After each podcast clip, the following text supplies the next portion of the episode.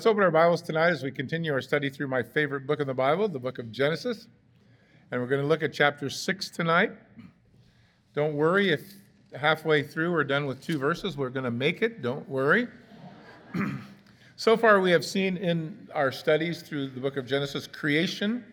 Spent three weeks looking at chapter 1 and 2, the fall of man in chapter 3, and last time, the two lineages, one of Cain and one of Seth the ungodly lineage that God really cuts off after seven generations, and then this godly line through whom Jesus will come. I think we've told you several times now the Bible's only interested in two things the first and the second coming of Christ, and you knowing him before you die so that you can stand before him. Well, let's start in verse uh, 1 of chapter 6. Now it came to pass when men began to multiply on the face of the earth, and daughters were born to them that the sons of God saw that the daughters of men that they were beautiful, and they took wives for themselves of all whom they chose. And the Lord said, My spirit will not always strive with man forever, for he is indeed flesh. His days shall be 120 years. There were giants in the land in those days, and also afterwards, when the sons of man came in to the daughters of men, they bore them children. They were, they were known as the mighty men of, of old, men of renown. And the Lord saw that the wickedness of man was great upon the earth, that every intention of the uh, thoughts of his heart was only evil continually. And the Lord was sorry that he had made man on the earth, and he was grieved in his heart. Martin, Martin Luther, about, well, he was born in the 1480s, I think. But he wrote in, in one of his, his, his uh, sermons I'm afraid that our own universities may one day prove to be the gates of hell. Now, that was pretty profitable or, or, prophetic, I think. It is certainly a place where uh, godless ideas are postulated and floated and passed along to our kids. The Christian kids we know that have gone to college have certainly been challenged for their faith, sometimes worse, mocked openly for their beliefs. Uh, one of the things that the colleges teach is something called uniformitarianism. it, it is one of those important unifying aspects of the geosciences, if you've been to college. It was developed in the late 1700s, uh, suggesting that the catastrophic processes were not the explanation for the landforms of the Earth's surface as we know them today. Instead, that they were caused by a gradual and continual uniform kind of process of decay. Uh, to believe that, you would have to believe in an extremely old Earth. The idea, of course, was diametrically opposed to the beliefs of, of even that time period, and certainly of, of our Christianity today, that based uh, our understanding of the earth and its, its history on a biblical interpretation as God has given them to us. The word uniformitarianism, or just things that are uniform, if you will, was first introduced in uh, about 1830 by a guy named William Whewell. He came from the University of Cambridge and he, as a scholar, supported this alternative explanation for the origin and the development of the earth. Like I said, like Christians today, the, the world at that time in the 1830s, the prevailing view was that the earth was created through supernatural means and that had, the earth had been affected by a series of cataclysmic or catastrophic events, primarily the biblical flood, which is what we believe that uh, belief is called catastrophism. The, the scholar, uh, Scottish geologist back in 1785, his name was James Hutton, and he, he, he went to speak at the uh, Royal uh, Society of Edinburgh, and, and he presented this theory that the Earth had a long history and that you really didn't need a, a catastrophic event to explain how the Earth's systems and, and, and lands were developed. In fact, he he said, you know, if you can repeat uniformly what has been happening over a long period of time, the, the weathering of bedrocks over billions of years, then we can set aside these supernatural theories that would explain geological history. And so that's where the battle has been. And, and today, certainly, if you go to most universities, that is still being taught. Peter must have been a prophet when he wrote Second Peter. This is what he said Knowing this first, that scoffers will come in the last days, walking according to their own lusts, and asking, Where is the promise of his coming? For since our fathers have fallen asleep, all things continue as they were from the beginning of creation. And then he said this For this they willfully forget that the word of God, uh, that by the word of God the heavens were of old, and the earth standing out of the water and in the water, by which the world that then existed perished, was flooded with water. But the heavens and the earth, which are now preserved by that same word, are reserved for fire until that day of judgment and perdition of the ungodly men. So Peter recognized that even in his day, there was this cry of, you know, all things continue as they always have. It really was the, the, the foundation for this uniformitarian kind of outlook. In a nutshell, it was first century phraseology, but Peter declared that those were scoffers that would embrace it and would hang on to it, and they would willingly forget, set aside, not believe, not even consider what the Bible has to teach. There have been two cataclysmic events in Earth's history and its past. The first was its creation. The heavens and the earth in seven 24 hour days, God created it, fully mature, fully functioning. It was very good in His sight. The second, which we are going to get to here in chapter 8, was the universal flood that lasted 371 days upon the earth. Creation gave us the first earth, the flood gave us the second earth, the one that we know today. And that is the biblical verity for us to understand. Only a worldwide flood could account for the phenomenon that we see in our natural world and can explain how even in a short period of time that these rift valleys could have been created, the gorges like the Grand Canyon easily carved out during that, that year of violent water upheaval and water covering the face of the earth above the tallest mountaintops. We have some examples of that even, I think, in our modern age. You might remember the three separate uh, eruptions of Mount St. Helens. It, produced sediments that were hundreds of feet thick. The first uh, eruption produced a hurricane velocity wind that blew uh, 25 feet of sediment out in one day. It was May, I think 1819, May 18th of 1980.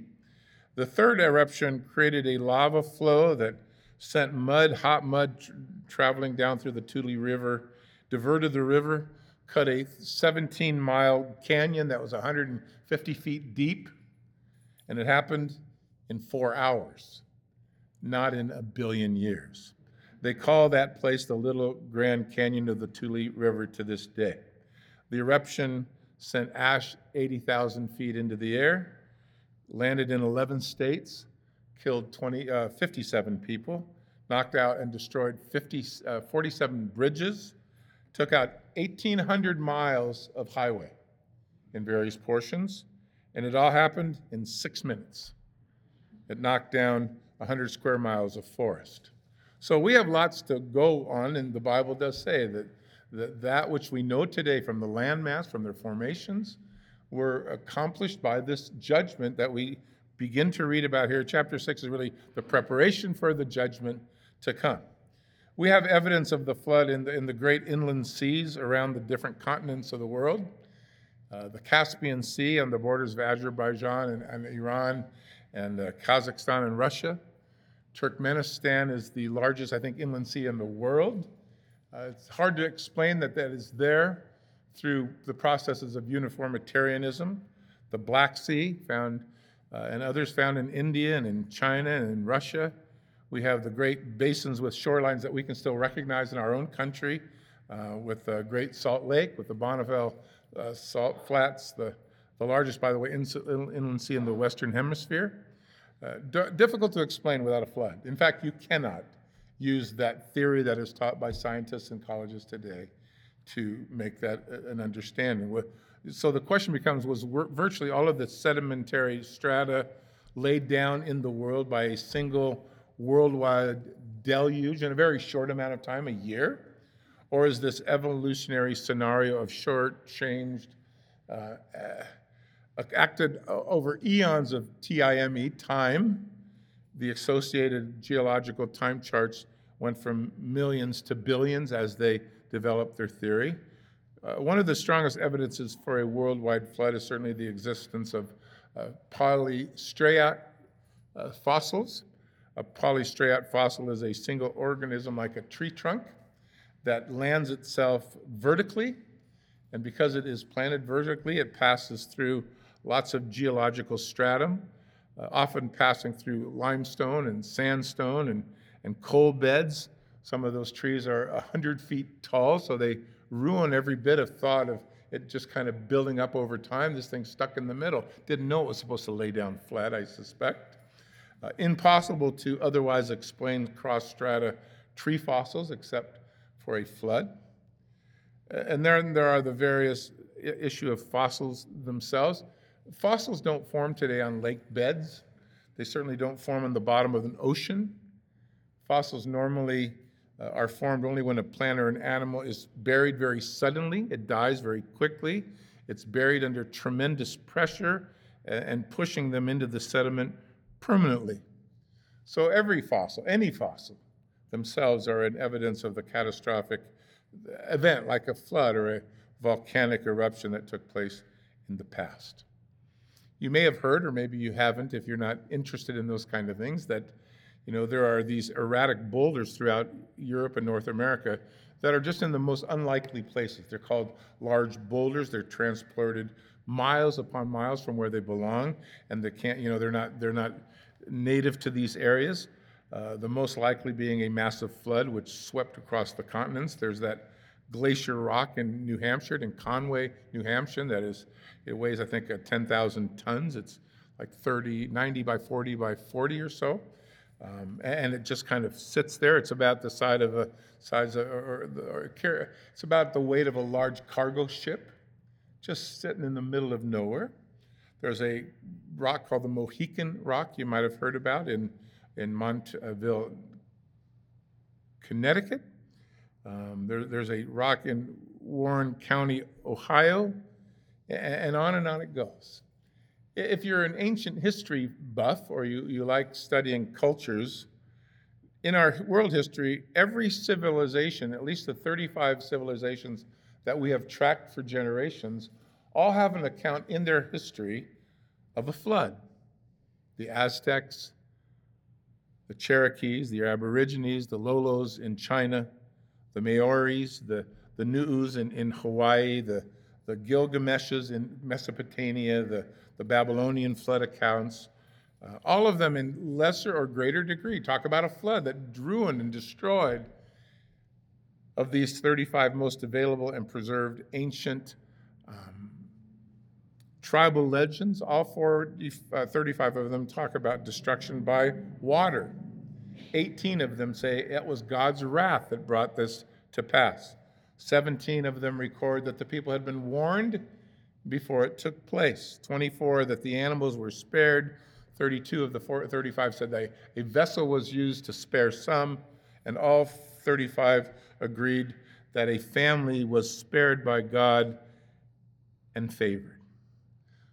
Peter says in the world, these willfully have neglected all of these things to try to push their agenda because to do otherwise means to believe God and make yourself accountable to Him.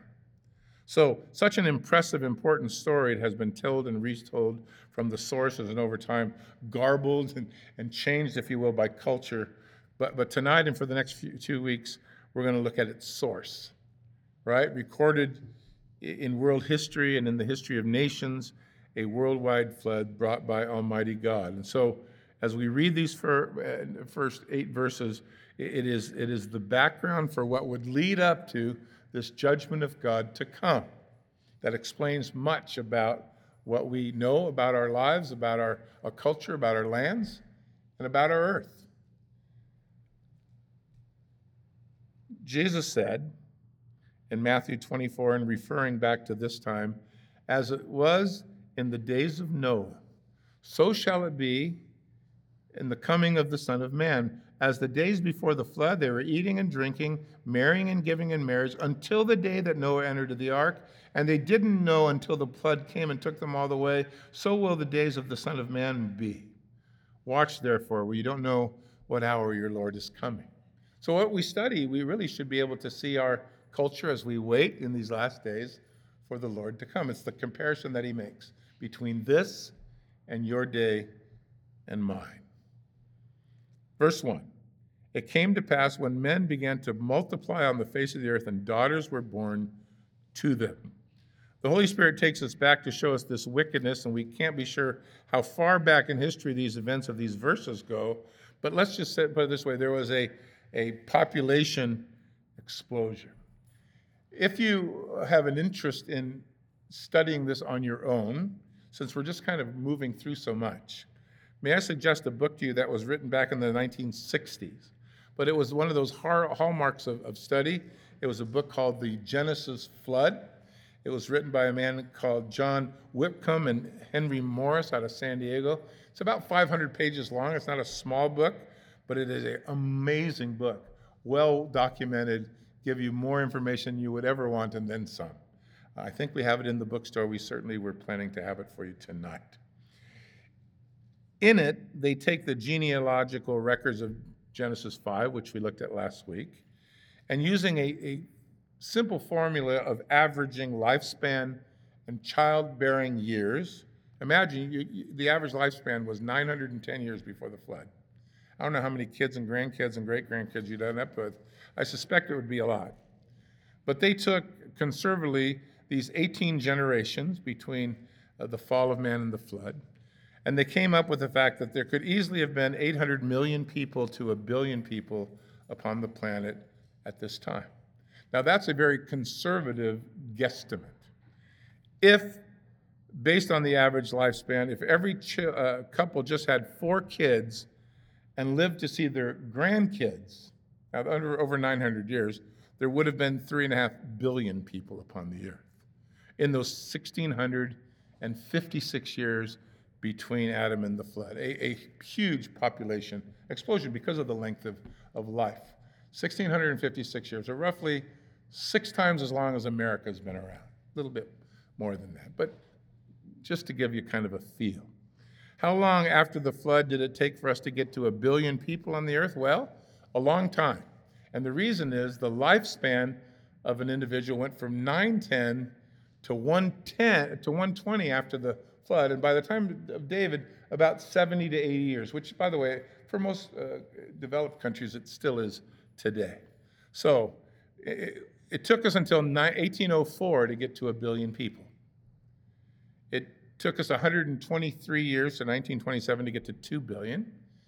33 years later, 1960, we hit 3 billion. 14 years later, 1974, 4 billion. 13 years later, 1987, we hit 5. 11 years later, 1998, we hit 6. Um, August 31st, 19, uh, 2011, we hit 7. And the estimate is we hit, we hit 8 million this year, November 15th. So, explosion for sure. But in, in the days before Noah, the people lived roughly um, 12 times to 13 times longer than you and I can have a life expectancy. So the exponential. So what were the days of Jesus? Or uh, uh, the days of Noah? Well, you start with exponential growth. Lots of people living on a very small globe of dust floating around in space. How significant when we realize when, when it was like in Noah's days, uh, so many folks, yet he walked with God and, and was sent by him to proclaim God's mercy and judgment to come. He was a faithful family, a faithful man in the midst of these many tens of millions of people. We also read in verses 2, 3, and 4 that the sons of man saw the daughters of men, took wives from themselves. The Lord's response was, My spirit won't always strive with man. Man's, man's flesh is going to be 120 years. And as a result of verse 3, there were giants in the land in those days and afterwards when these sons of God went into the daughters of men, and they bore children to them that were mighty men uh, who were of old men of renown. An event took place during this time that would warrant the destruction of all but a few it was a great apostasy and a sexual liaison between demons and man that created a race of giants here called Nephilim. The word Nephilim in, in Hebrew means fallen ones, a race of giants. God declared He would not allow this to go, verse 3, for uh, much longer. 120 years, by the way, from this chapter, the flood came. After the flood, 120 years became the age of man, or the average lifespan of man, that then began to slowly uh, fall. I, I, know that the verse is a little bit difficult to unravel. Uh, sometimes when you run into difficulties with Bible verses, it's good to go back to the Bible and let the Bible speak to you about in terms of, of what it says. Uh, there are two teachings very prevalent on this verse, especially these three verses. The first one is that the fallen angels who cohabited with men created a freakish race of giants the, called the Nephilim. The other theory is that the godly children and line of Seth, which we looked at a few weeks ago, married with the ungodly line of Cain, producing giants. I am sure about the first. I am absolutely finding no support for the second. Every time that the term sons of God is used in the Old Testament, Ben Elohim, it speaks of angels.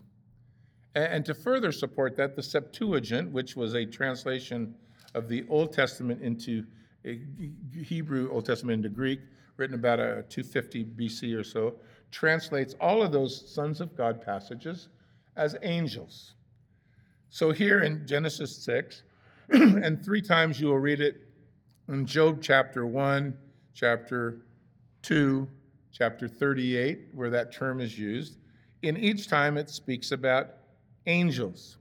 So, if that is so, what we are told is that there were angels, fallen angels, that during this time came and left their first estate, got involved with women upon the earth, and created what was really a, a, a race of giants that the Lord said that we can't have this. This can't last, if you will. Um, if you go to um, the book of Jude, here's what Jude wrote about this time. And the angels who could not keep their proper dominion, but left their own abode, he has reserved in everlasting chains under darkness for the judgment of that great day. Just as Sodom and Gomorrah cities around them, similar to them, going after sexual immorality and strange flesh, are set forth as an example, suffering the vengeance of eternal fire. And Jude mentions that there were angels who left their place, and they were involved then in uh, these sexual relations. And the Lord said, Those angels are locked up in a place of judgment, the darkness of the judgment. And the word is Tartarus. It's the only place it's used in the Bible. It speaks of a place where these angels have a particular holding cell for these who have stepped over, if you will, their bounds. Um, the word everlasting change is that word Tartarus. Peter, writing in 2 Peter chapter 2, said this, But if God did not spare the angels who sinned, but cast them to hell and delivered them into chains of darkness reserved for judgment, and if he did not spare the ancient world, but saved Noah, one of eight, a preacher of righteousness, bringing the flood on the world of the ungodly, how is he not going to bring judgment to this generation? But again, he mentions the same fact these angels that left their first estate and their judgment is found at the time of the flood, which is exactly where we're reading. One of the biblical supports for a, a book that has the name of a person who wrote it but didn't write it is in the book of Enoch. Not suggesting you go read the apocryphal books, but uh, it does mention that in the days of Noah, the angels, the, the sons of heaven, saw human women, lusted after them, married them, had children, and giants with them. The perversion brought God's word of impending doom. Now, God in his mercy was going to send a preacher, Noah, to say to the world, Repent, turn, judgment is coming. The idea of mixing these two lines, the sons of God, godly Sethites, with you know, the daughters of men, Cain's descendants, cannot explain the issue of the giants, but demonic activity supported by Peter and by Jude certainly warrant these kind of drastic measures. Why does this happen? Well, it does seem because of where we are at in the Bible, and God's word is, you know, it's, it's progressive. That Satan attempted to frustrate the promise of God to have the seed of a woman bruise his, bruise his head saw the days of Noah characterized by an extremely uh, active demonic activity and sexual perversion, contrary to everything God had said. And so God would have Noah preach and build for the next 120 years, and then the issue one last call to repentance uh, before the flood. Notice in verse 4 that these Nephilim, or these giants, gained a reputation of being mighty men of renown, powerful, and mighty against the Lord. You know, the enemy has always sought to step in the way uh, and stop God's promises. When revealed that the Messiah would come through Adam's seed, Satan, through Pharaoh, sought to destroy all of the male descendants in Egypt. When revealed that the Messiah would come from the tribe of Judah, it wasn't long before 10 of the tribes stood against her. And then there was the attack on Israel during the time of Esther, where they tried to destroy every Jew, or Herod in the days of Jesus, ordering the death of the firstborns. In every case, you see Satan's hand behind the destruction to seek to uh, you know, oppose God's promises. And it is certainly here. 1656 years would be the time, but now, you know, 100, 1500 years in, 1530 years in, we, we find this attack again from the enemy. Verse 5 says, Then the Lord saw that the wickedness of man was great in the earth. Every intent of the thoughts of his heart was only evil continually. So, besides a population explosion, besides demonic activity, besides sexual perversion, was this pervasive wickedness in the hearts of man that only seemed to get worse. Every thought, every intent, every action on his part was driven by evil. So polluted was it that there was very, it was difficult to find one, one good thing, if you will, about man apart from God.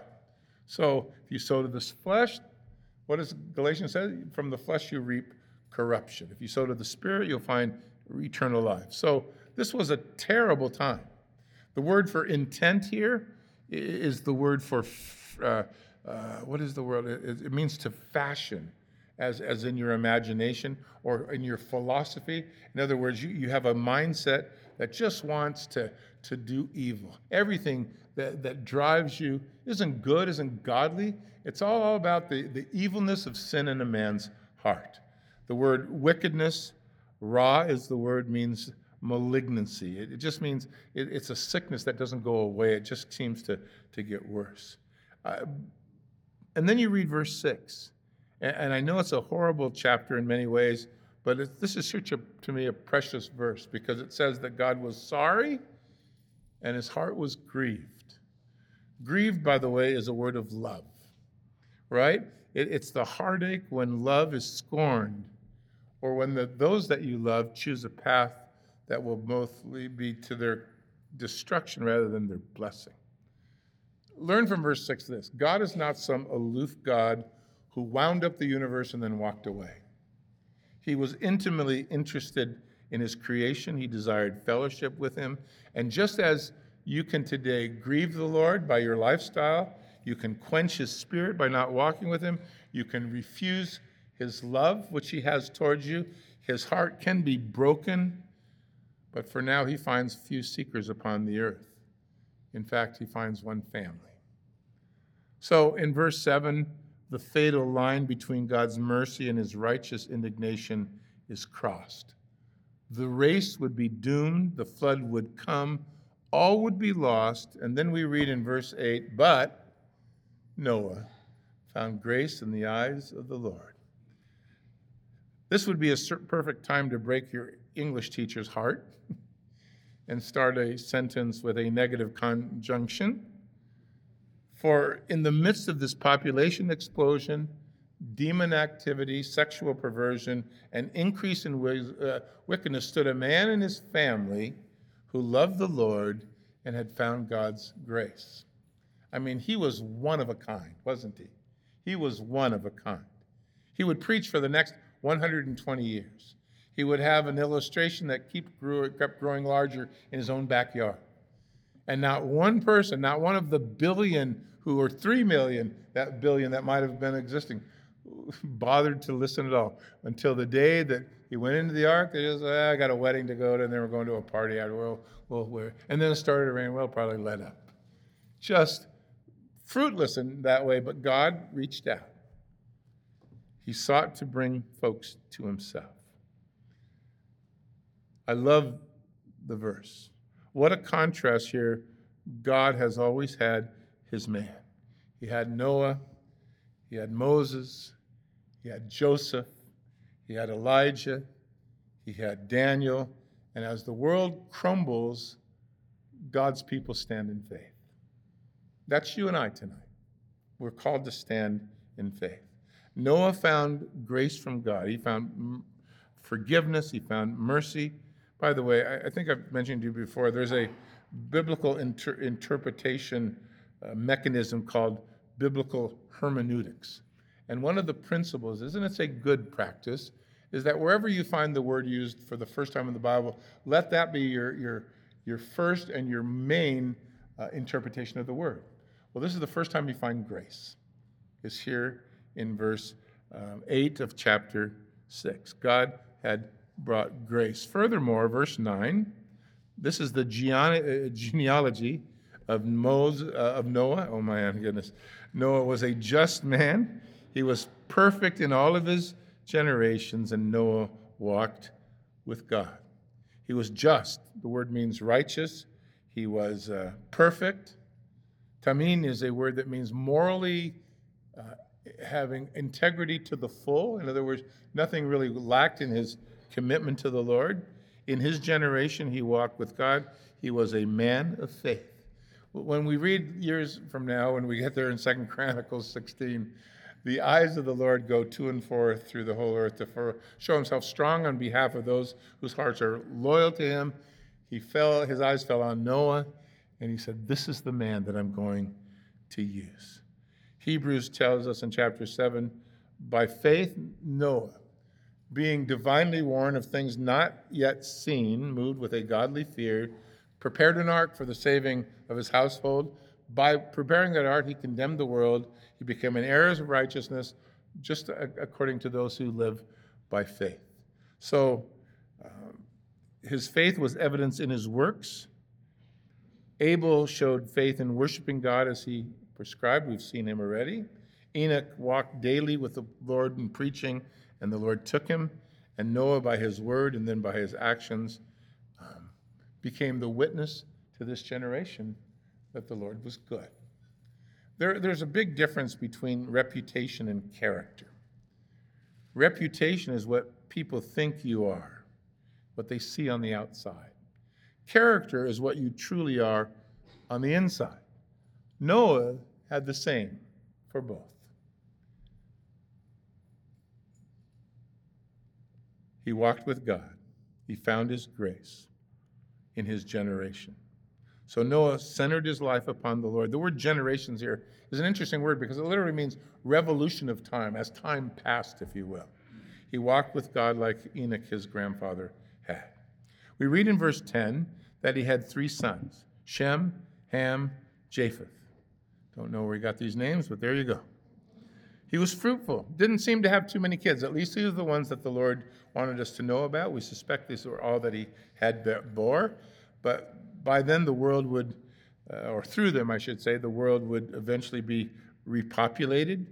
Uh, we will see in, in chapter 10 and chapter 11 how all of the, the, the, the people groups in the world came to be, where they came from, and how we are interrelated, and how they ended up historically in different parts of the globe. So we're going to see these boys again as we get to chapter 10. You can keep them in mind. But then we read this about this time the earth was corrupt before God, the earth was filled with violence, and God looked upon the earth, and indeed it was corrupt, for all flesh had corrupted their way upon the earth.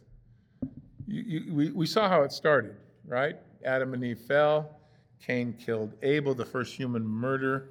We then have the record of Lamech, you might remember killing a young man in chapter 4 just for injuring him and threatening to do that to anyone else. By the time this murder, you know, uh, those murders have passed and we've gone 1,500 years into the future, murder is epidemic. The, the earth is filled with violence, um, survival of the fittest. In, in 2021, so last year, in the US, there were 21,570 confirmed murders or, roughly one person got murdered every 30 minutes. We could read this of America today. That the earth or America was filled with violence in every way. That's what we're living with today, as it was in the days of Noah. Rampant, unending, welcome to the last days. But it was like that in the days of Noah. And God said to Noah, verse 13, The end of, the, of all flesh has come before me, for the earth is filled with violence through them, and behold, I'm going to destroy them with the earth. God reveals his wrath to Moses, his servant. The word the end is a Greek word that means to cut off. God had reached his limit. Chapter 6, verse 3. God will not always strive with man, but to Noah, to Noah, God gave a method of escape that would escape his wrath because God is a merciful God. So here's what he says to Noah Make yourself an ark of gopher wood. Make rooms in the ark covered inside and out with pitch. And this is how ye shall make it. The length of the ark should be 300 cubits by 50 cubits wide, and it shall be 30 cubits high. And you shall make a window for the ark, and you shall finish it to a cubit from above, and set the door of the ark in its side, and you shall make it with a, th- lower and a second and a third deck.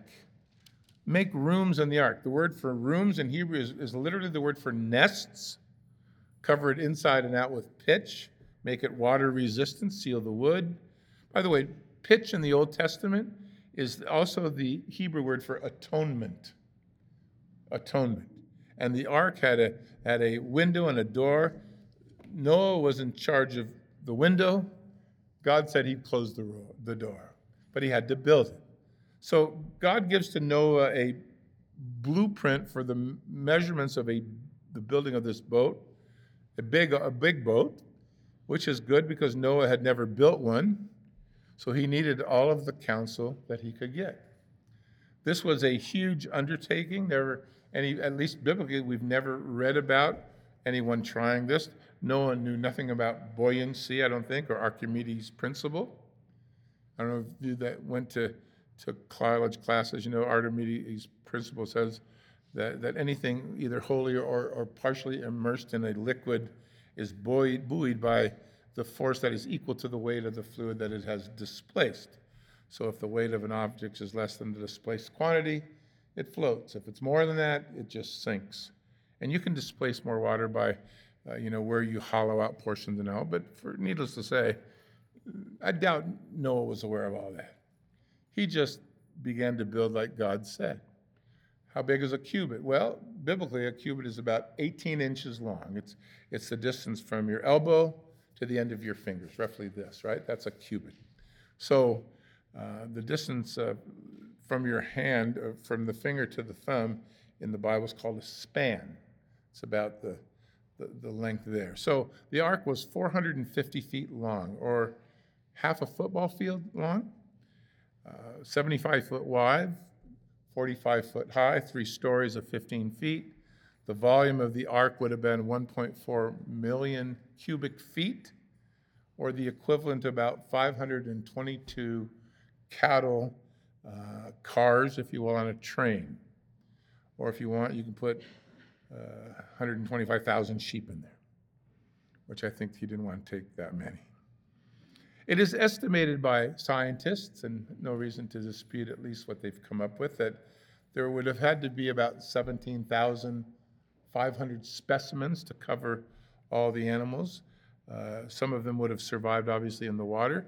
Uh, Noah would be told to take two pairs of unclean animals and seven pairs of clean animals for sacrifice, and then to house them for 307. Well, he wasn't told that. It would take 371 days, as we'll find. It would have been the largest vessel ever built, recorded built, before 1800s. So, way to go, Noah. And in the 1800s, we started to build metal boats. But the ratio, very interesting, that the ratio, even today, you know, from a boat builder standpoint, provides the most stable platform on which to, to survive on water. Not the fastest, but the most stable. In fact, many military ships have the similar size and ratio. You might remember the dreadnought battleships. They most closely resemble this, this uh, proportion. So Noah was to build this ark as a way of escape from a very violent world and from the coming wrath of God, to make it out of gopher wood. Uh, gopher wood is, is cypress wood, if you will. Uh, from the ancient people, you know, they made their coffins out of uh, gopher wood or out of cypress because it's nearly indestructible. If you've been to Rome, you might remember that the gates of St. Peter's uh, lasted for well over a thousand years from the time of Constantine without any damage at all because it was made out of the same kind of wood. Um, I think, uh, I think Edward the Fourth. I don't know. Edward somebody replaced them. I'll go with well, I'll go with the fourth unless you know better. I have no idea. So, seven pairs of clean animals, two unclean. You can read about those in chapter seven. Um, wouldn't have to take all the birds. Wouldn't have to take all the fish. Uh, could be di- dinosaurs died in the flood. There's there's great debate amongst people as to whether they made it or not. I have no idea what Dr. Lyle's going to say.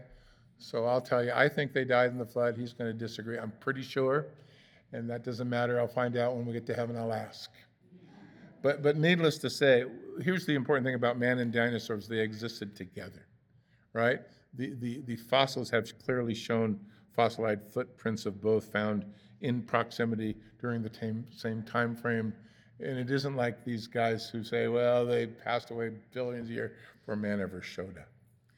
Verse 16 the, the window was 18 feet all around the top of the, uh, top of the uh, ark, if you will.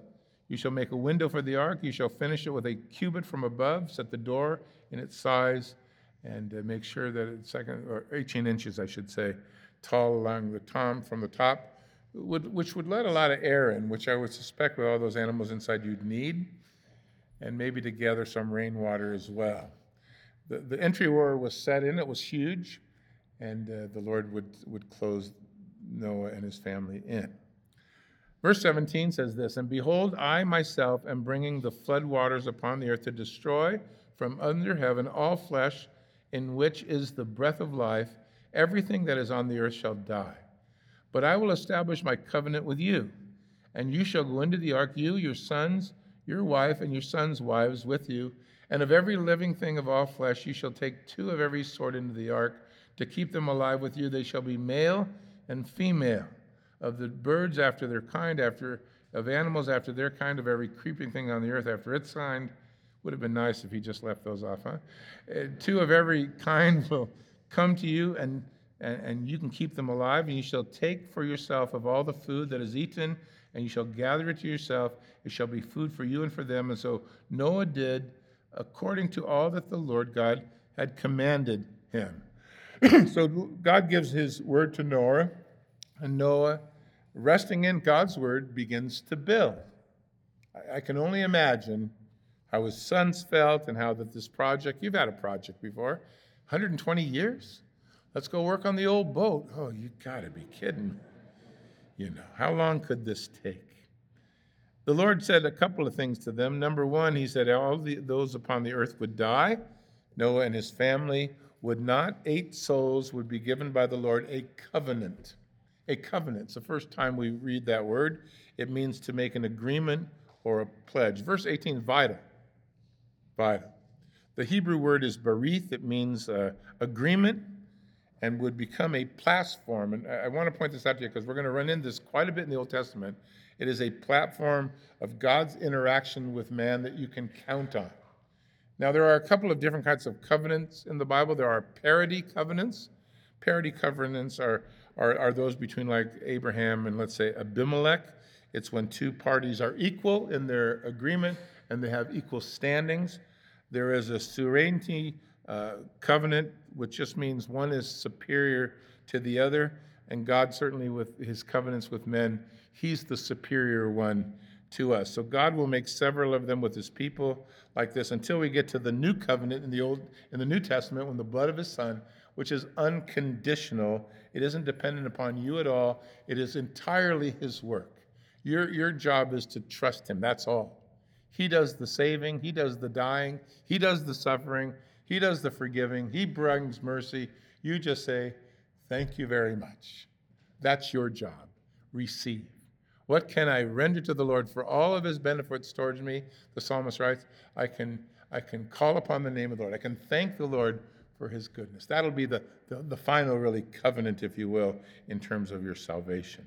So, uh, notice in verse 19 here and to the end of the chapter, the survivals of the, of the species, they came in twos, male and female, so they could reproduce.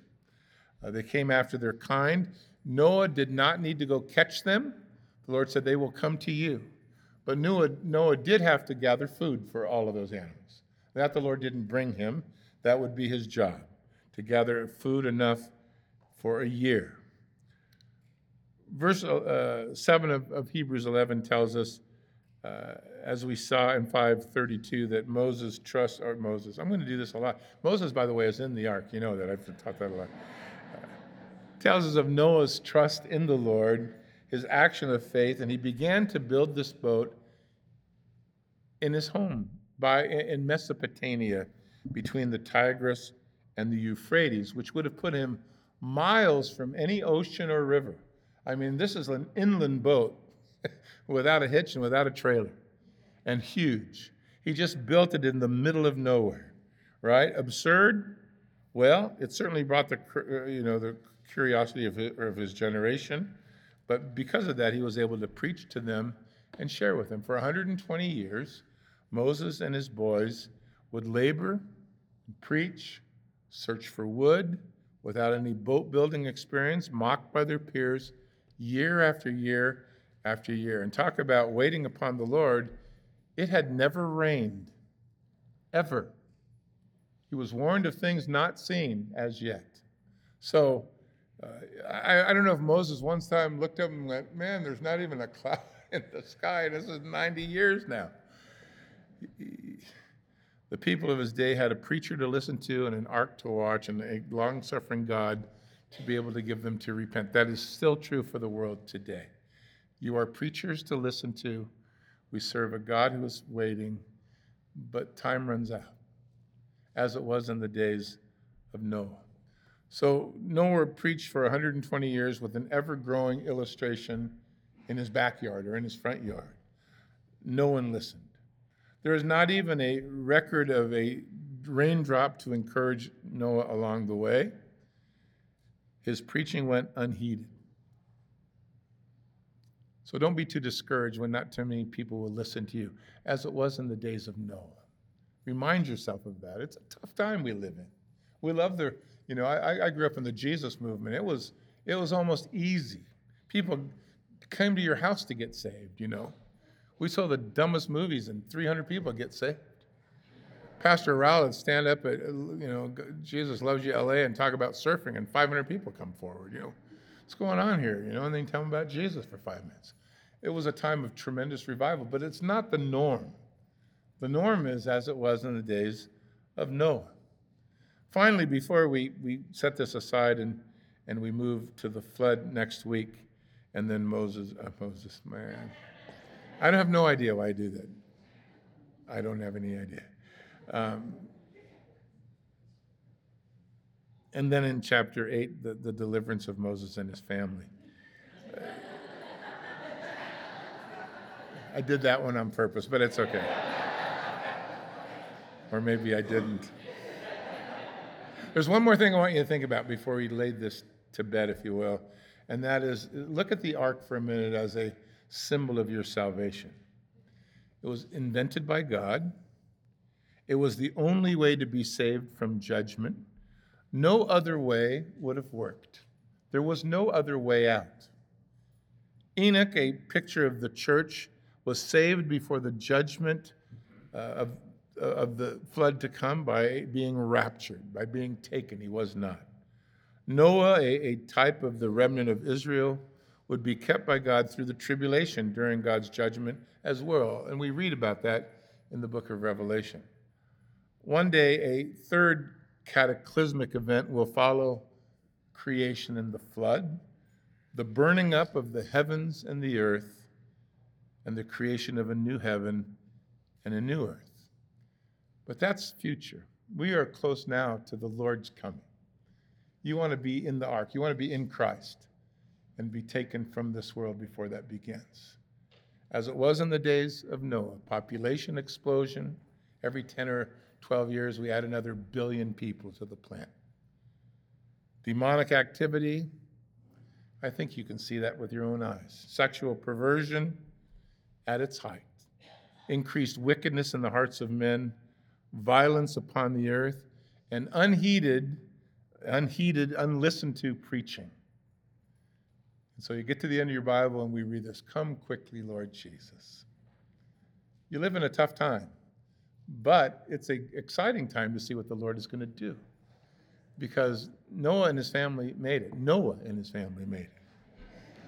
And so will you, and so will those you love as you go to share with them. Don't give up. God is gracious, He is patient.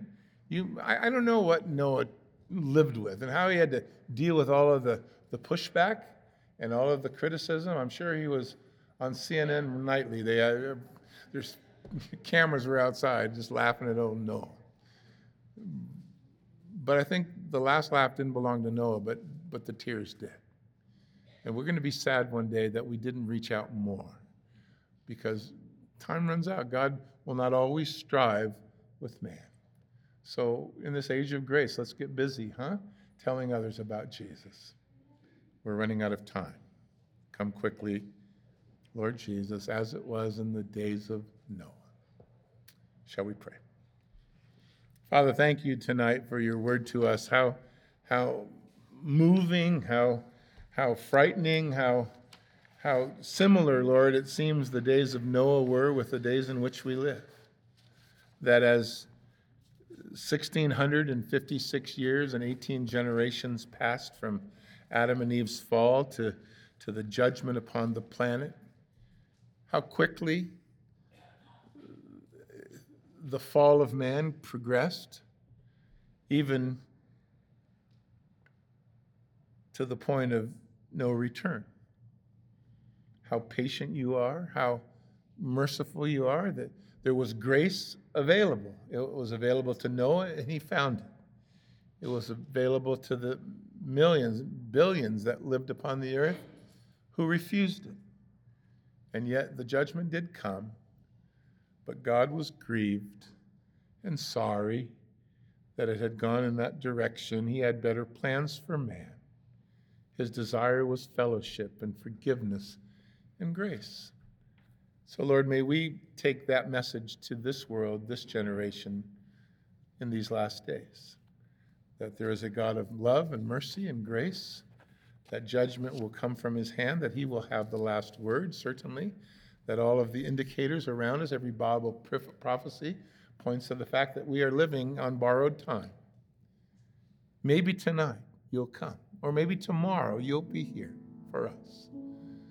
But we certainly can see the comparisons, even tonight in one chapter, how it was in the days of Noah. People were oblivious, their lives being lived as if all is fine, and then one day it was not. But the warnings had been constant. May you send us out as your church, Lord, to family, to friends, to workmates, to schoolmates, to, to neighbors, to vendors, to whoever we know. And may we share with them, Lord, boldly the good news of your Son and the sad news of our our plight, what we need because of our sin and where we're headed without Him. Anoint your people. May we be evangelists and, and may we be preachers and may we bear upon the mountains those feet bearing good tidings. Use us, Lord, in these last days. In a desperate world, may they listen. And may we not be discouraged. May we just be faithful. You've called us to, to, to speak you, you reserve the saving for yourself. We tell, you say. We point, you embrace. We explain, you move in by your spirit into the heart. God use us these last days. And if you if you're if you're here tonight and you don't know Jesus, come and talk to one of the pastors before you go home and let us pray with you to be to be for you to be sure and for, for us to be encouraged that t- tonight God saved you from judgment and from yourself and from sin. And He's going to do a work in you that you're just not going to believe. If you're listening online, God knows where you live.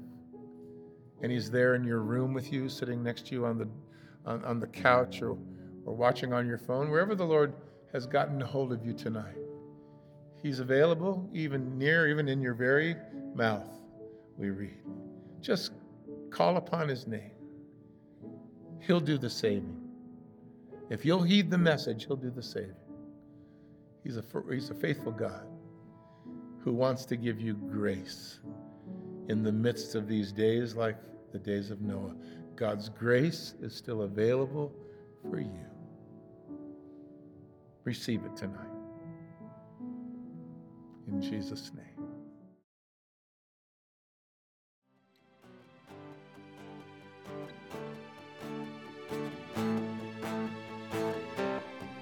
Well, thank you for listening.